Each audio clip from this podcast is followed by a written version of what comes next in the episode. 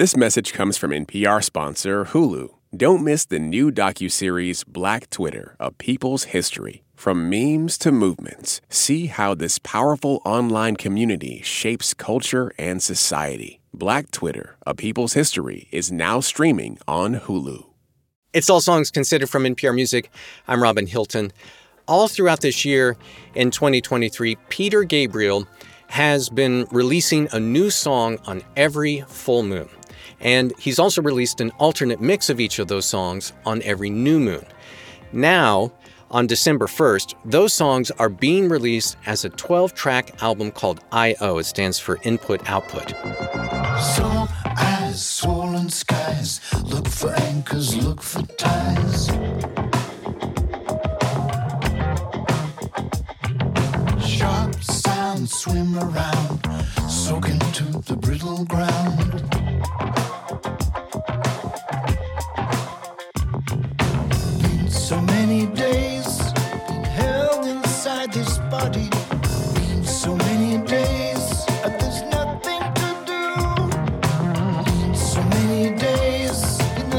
Of the darkness, been so many days.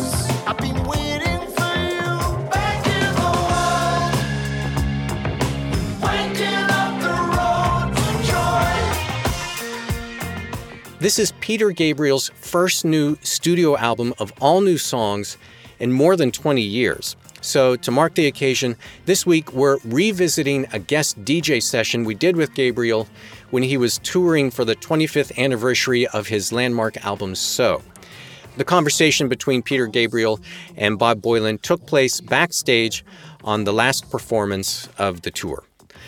Gabriel began by talking about the first album he ever bought as a kid. Well, music was my mother's passion, and so... Was she a player? She played piano. Uh-huh. I mean, not professionally, but Christmases were always full of all the members of the family singing and playing different instruments. And so it was quite a musical occasion. And on my dad's side, his sister had sung opera. So I didn't like everything there, but, it was part of my life. And I think, but it was classical music for her, really. Mm-hmm. I mean, she had one or two sort of swinging things that she would play, but it was... What would those swinging things be? Do you remember? Buttons and Bows was one of them. Night and Day. I mean, it's sort of classics from that period, really, I guess. It's such a great period of music, of songwriting, of lyricists and partnerships and so forth. And the first music that you can remember either buying with your own money or... Well, I remember hearing the Beatles in the back of my parents' car when I guess I was 13 years old in 63, if that's when it came out, because I think I felt younger at the time, but it was way more radical sounding than the Sex Pistols or punk ever was, because it was dirty and gritty, I mean, in a way that you encountered maybe only on blues records, but you never got to hear on sort of polite popular radio. It's hard for people to imagine that, and I'm glad you brought that up, because I think a lot of times you play music like this now, it feels so innocent, right? Yeah. And so to place yourself into that time period in 1963 where you didn't hear people jangling around like that, right? No, it was really revolutionary and very exciting. I think I had the same feeling when I first heard Hey Joe. It was... The Jimi Hendrix version? Jimi Hendrix, Hey Joe, sorry. Yeah, that's fine. Because... Again, that was one of those things where you can picture where you were at that precise moment. How about if we play just a little bit of You Wonder Please Please Me? Sure. Just for a second. Last night I said these words to my girl. I know you never even tried.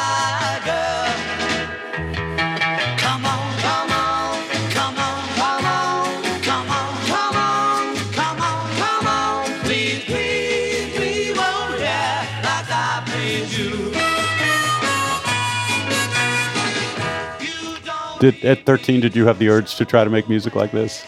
I knew that it was really exciting. I think by then I wanted to be a drummer. I think around 13 I bought my first musical instrument, which was a bass tom-tom, only because it was the only thing I could afford with my pocket money. It was £7 and I was so proud of it. How big?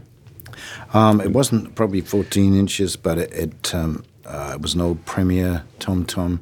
Drive your mom crazy with it? Yep, and but it had, these were the days of real leather skins. That shows how old I am. But they have a really different sound, and even though they're a nightmare for drummers because they're always splitting, and there is something to the sound that you will never get out of a synthetic skin. And still now when I have... and as a vegetarian, it brings up certain moral issues, I'm sure. But just from a sound point of view, when I bought some of these Brazilian drums or Peruvian drums, which are probably my two favorite drums in my collection, there's a surdu, which is a huge monster of a thing. They're both natural skins, and the Peruvian drum, we call it hairy drum. Some of the hair's gone from, but it really has a different... more visceral, physical quality to it. You are pretty passionate about that drum sound. Yes, and I know. I get very anal about, because drums were the first thing that really excited me. I was a drummer in a soul band and a jazz band. I didn't know that. Yeah, pretty bad. Was there a lot of R&B that you liked back? So you would have been right in the heart of, well, for me, and growing up in the States, it would have been Motown, but it's probably for you too, right? Yeah, Motown, yeah. But Otis Redding was the king for me, and so some of the stacks and. That sort of classic R&B soul. There's a lot of that Memphis sound, and Sledgehammer for sure, right? Exactly. Yeah. No, that was partly homage. Oh, was it? And, we tried to find whoever was left of the Memphis Horns, and Wayne Jackson sort of put a group together. And so that was part of the excitement of that session, was hearing all these Otis stories, because I managed to see Otis Redding, I think in 1964, in Brixton in London, in the Ram Jam Club, which was a basement, and there were probably 3 white faces in the whole place. And it was still, to this day, my favorite ever gig. Wow. Can you remember a song from that, or just something from Otis that, our show goes to people who are our age and sometimes 20, and you're surprised what they don't know. So let's turn people on to some Otis Redding. Well, just try. I mean, Mr. Pitiful was one. As Try a Little Tenderness. Otis Blue was probably my favorite album. So pretty much anything. Let's see what I got. What's it? I've been loving you too long. What's that? Change is gonna come. Change is gonna come. Yeah, let's do that. Because the way he bends the note is something that I've tried to do in many songs since then.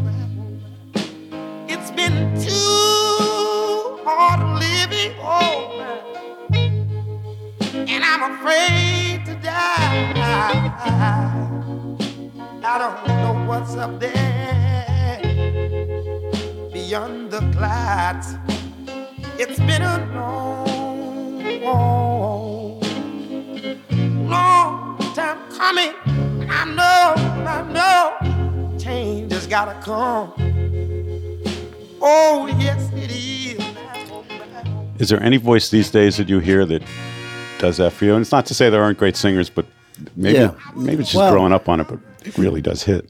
Well, to me, what is magical about that is you've got what I would call sort of soft voices and hard voices. And here's a voice that has got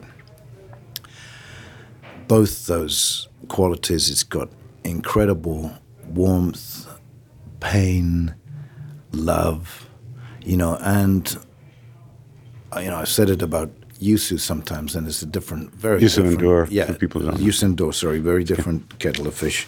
But this feeling that the sun then comes out when they start singing, you know, it's a,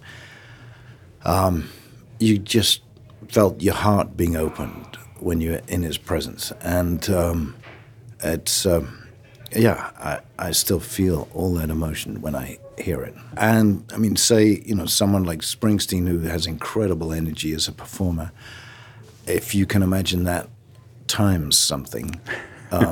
It's really hard to, but yeah, you start to get near Otis, because he'd stop it, and he'd be very still sometimes.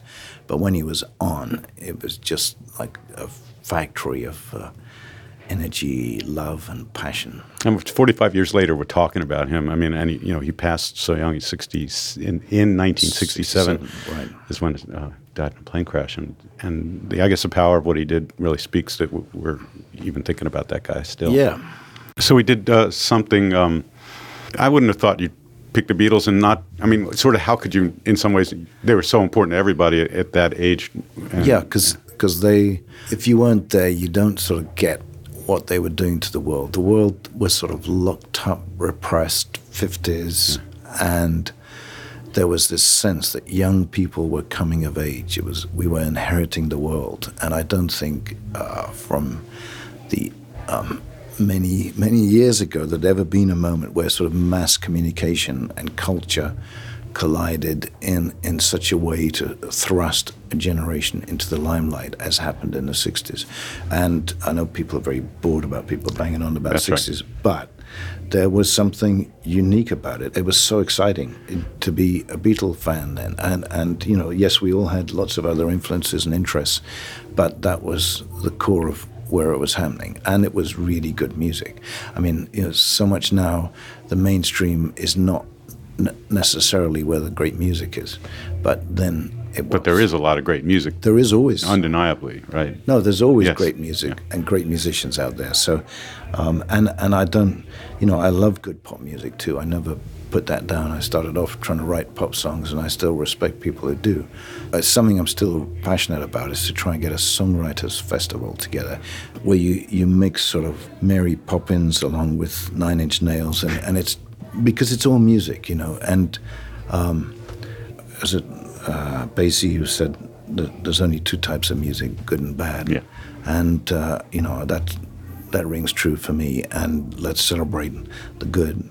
And also the art of songwriting, because although there are people who are passionate about it, I think it needs to be supported and praised and celebrated, because it would be a shame for young people just to get excited by the beats and the sounds and not get the full flavor of what they can do with words and melodies and harmonies.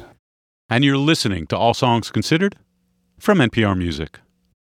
This message comes from NPR sponsor Hulu. Don't miss the new docuseries Black Twitter, A People's History, from Onyx Collective and Hulu. Directed by Prentice Penny, executive producer of Insecure, Black Twitter, A People's History tells the story of how Black voices found a new home online and blossomed into a force for change, while laying down some hilarious tweets along the way. From the memes to the movements, see how this powerful community shapes culture, society, and politics. Black Twitter, A People's History, is now streaming on Hulu. This message comes from NPR sponsor Hulu. Dive into the chilling new Hulu original series, Under the Bridge, the riveting adaptation of the acclaimed true crime book. Based on shocking true events, Under the Bridge tells the haunting story of a murder that lays bare a small community's darkest secrets. Go deep into the hidden world of the town's tormented teenagers as detectives race to solve the sinister crime. Starring Riley Keough and Lily Gladstone, Under the Bridge is now streaming with new episodes Wednesdays, only on Hulu. Support for NPR and the following message come from the American Cancer Society. Dr. Alpa Patel leads a team that researches cancer risk factors, and she shares how a new study aims to impact an underrepresented community. My greatest hope for the Voices of Black Women study is that it will help us understand and identify culturally tailored ways to change and really eliminate the unacceptable disparities for future generations of Black women as it relates to cancer. To learn more, go to voices.cancer.org. Do you ever wish you could get your stories in 3 hours rather than 3 minutes? Or maybe you're sick of doom scrolling, getting your news in bits and pieces. That is where Embedded comes in. We bring you documentary series that will change the way you think about things. Find us wherever you get your podcasts. I know one of the artists who you really love as a singer is Nina Simone, and a great song that I saw on a list of yours was I Put a Spell on You. Yeah. That, again, was one of those things where I remember the room I was in at school when I first heard that coming out of the radio on Radio Luxembourg, and it just stank of human passion. And the way she does this duet with the saxophone has, again, inspired me in many things since then. I put a spell on you because you're mine.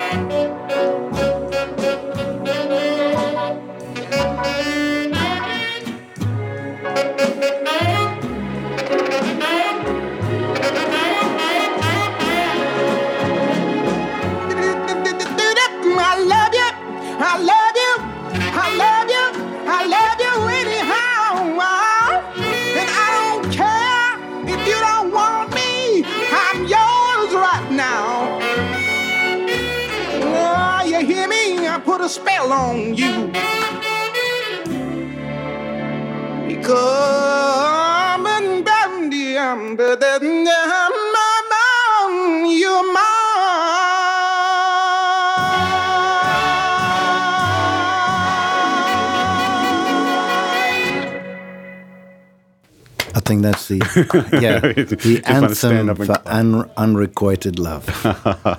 That's beautiful. So on this new record, So, yes, of course, sure. On the 25th anniversary of it, some interesting stuff going on. There's live from Athens. Yeah, we did the video, which is a DVD. There's a remaster of the record, and then there's these things that you call them DNA. Yeah. Which sort of the strands of the song is how I interpreted that. Can I play a little bit of Red Rain? And let me play the regular version first so sure. People who don't know the song know it. And then let's just sort of go back and just talk about... Pull it to pieces. Yeah. Yeah.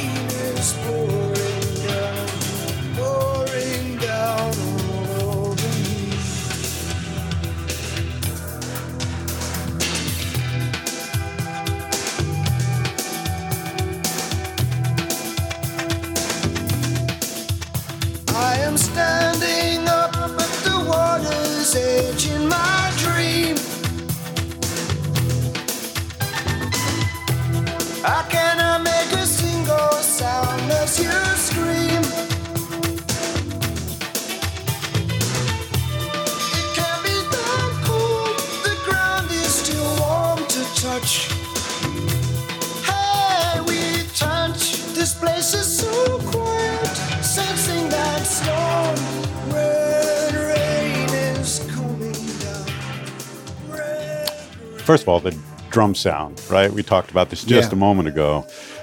I don't guess there's any leather here, but no, there isn't there. But there's because I'm so anal about drummers and drums. You know, we do have some the best drummers. You know, I'm very, very lucky. And who's that drummer? That's mainly Manu, but sometimes there may be a bit of Stuart Copeland's hi hat. I cut up some of the performances and glued bits from different players because we had Jerry Marotta doing a lot of tracks and there's a good amount of him on some of the tracks, but Manu principally on that record, but little bits of Stewart.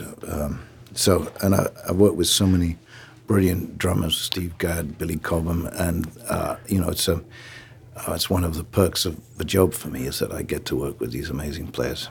And the sound itself, so the playing's pretty extraordinary. Yeah, the sound, yes. But you are going after something that it snaps so well. Yeah. But it's also very musical. Yeah, I think. Do you tune drums? Do you? Well, I love tuned drums, and I think Jazz on a Summer's Day a long time ago, the Chico Hamilton, they had these very obviously tuned drums, and I thought that's interesting. Playing melodies with drums and I've been fascinated with that ever since. And Manu certainly is someone who's a sort of compositional player who improvises in a very musical way. And we do try and get the drums tuned. And do you tune them to a key on a keyboard? It depends.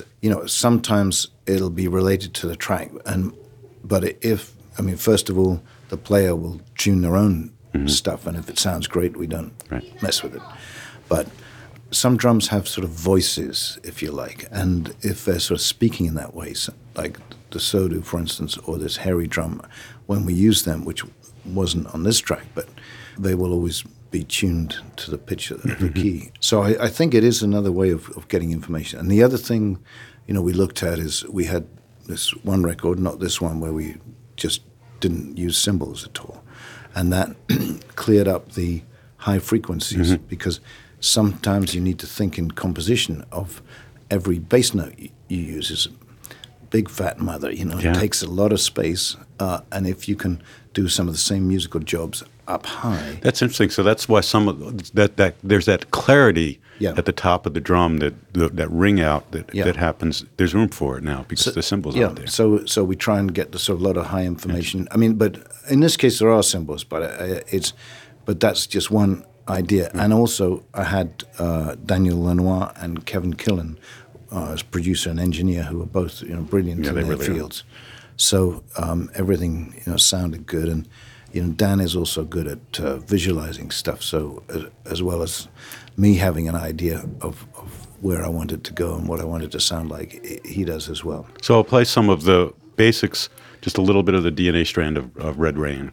Yeah, maybe I should explain too, because we keep a recording device of some sort on. It used to be cassette players, then DAT players, and oh my God, you must have warehouses. We have warehouses of these things, and I would recommend that to anyone composing because it's very cheap in this digital world to keep everything recorded. But also have a code track or some sort of button or pedal that you can click live when something interesting happens, and then you won't have to go through all the crap. But anyway, it meant that we could come back, and we couldn't find everything, but we found quite a few things, often on cassette, from these sessions. And there were moments, when a certain melody was discovered or rhythm that later led eventually to the final song. So I'll play just a touch of this. And they're not always very good. Yeah, I think you might wince at your voice in this one, if I'm not mistaken. Maybe. No. You tell me. No. There's definitely a few real bummers.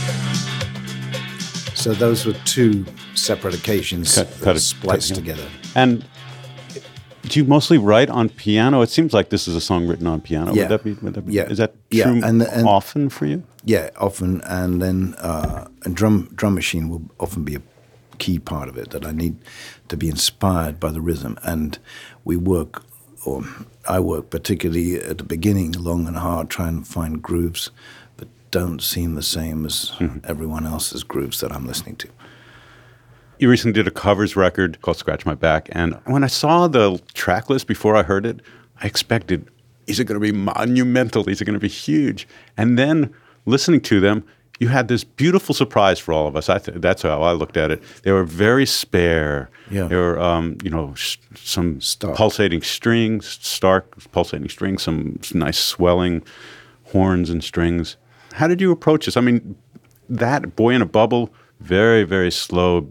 It put a spotlight on all the lyrics to these songs for sure, and the heart, the melody of these songs. Yeah. Yeah, I think it was from a songwriter's perspective, and I was working with a wonderful arranger, John Metcalf, too. So the idea was to try and sort of strip them back to what they had begun as. And the Paul Simon was probably the most interesting in the sense that it was the most different from where it had started, which was this up-tempo Graceland track that a lot of people loved. And, we emptied it right out, took away every ounce of African blood, and what was left, was another miserable white man song. But when that line comes, these are the days of miracle and wonder, don't cry, baby, don't cry. It was even more poignant than it was in the original song, at least I thought so.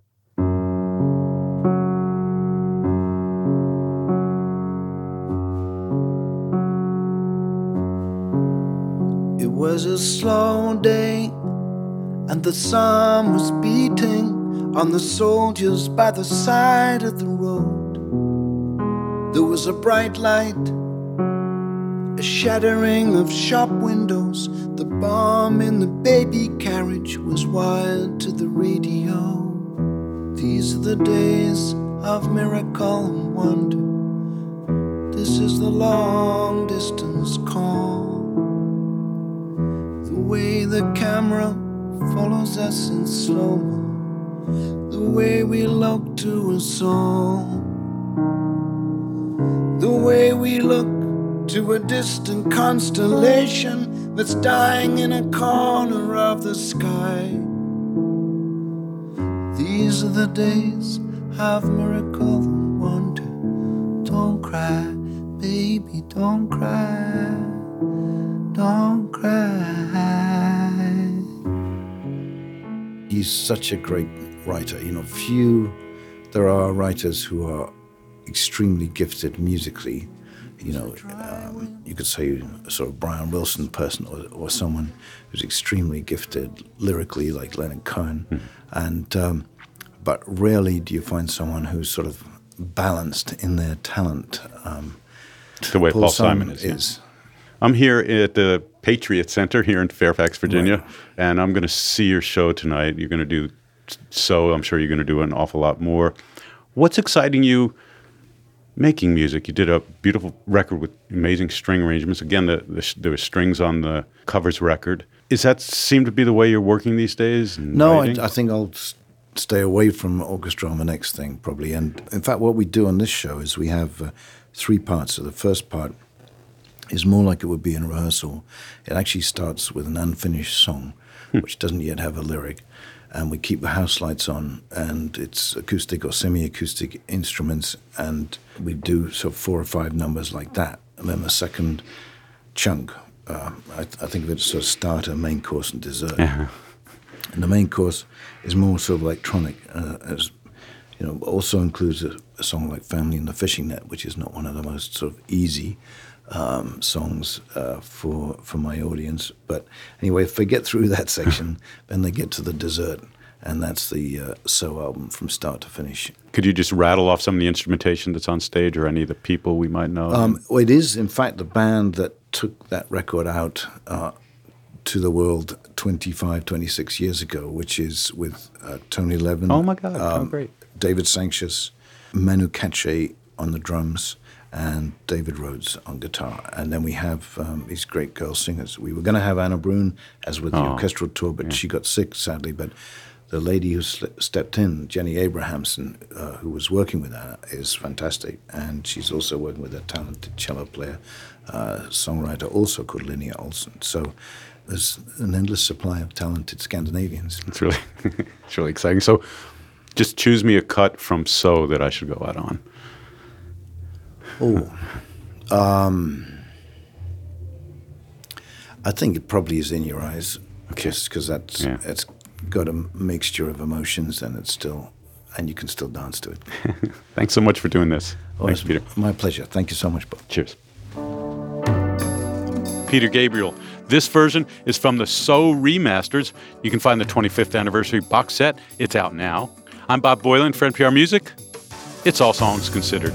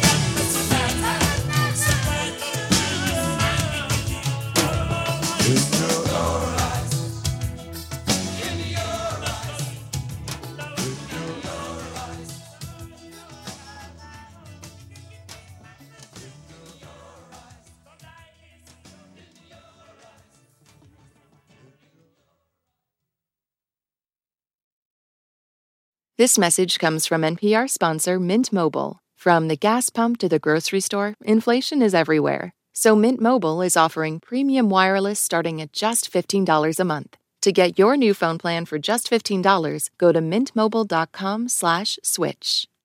This message comes from NPR sponsor Rosetta Stone, an expert in language learning for 30 years. Right now, NPR listeners can get Rosetta Stone's lifetime membership to 25 different languages for 50% off. Learn more at rosettastone.com/NPR. It's a high-stakes election year, so it's not enough to just follow along. You need to understand what's happening so you are fully informed come November. Every weekday on the NPR Politics Podcast, our political reporters break down important stories and backstories from the campaign trail so you understand why it matters to you. Listen to the NPR Politics Podcast wherever you get your podcasts.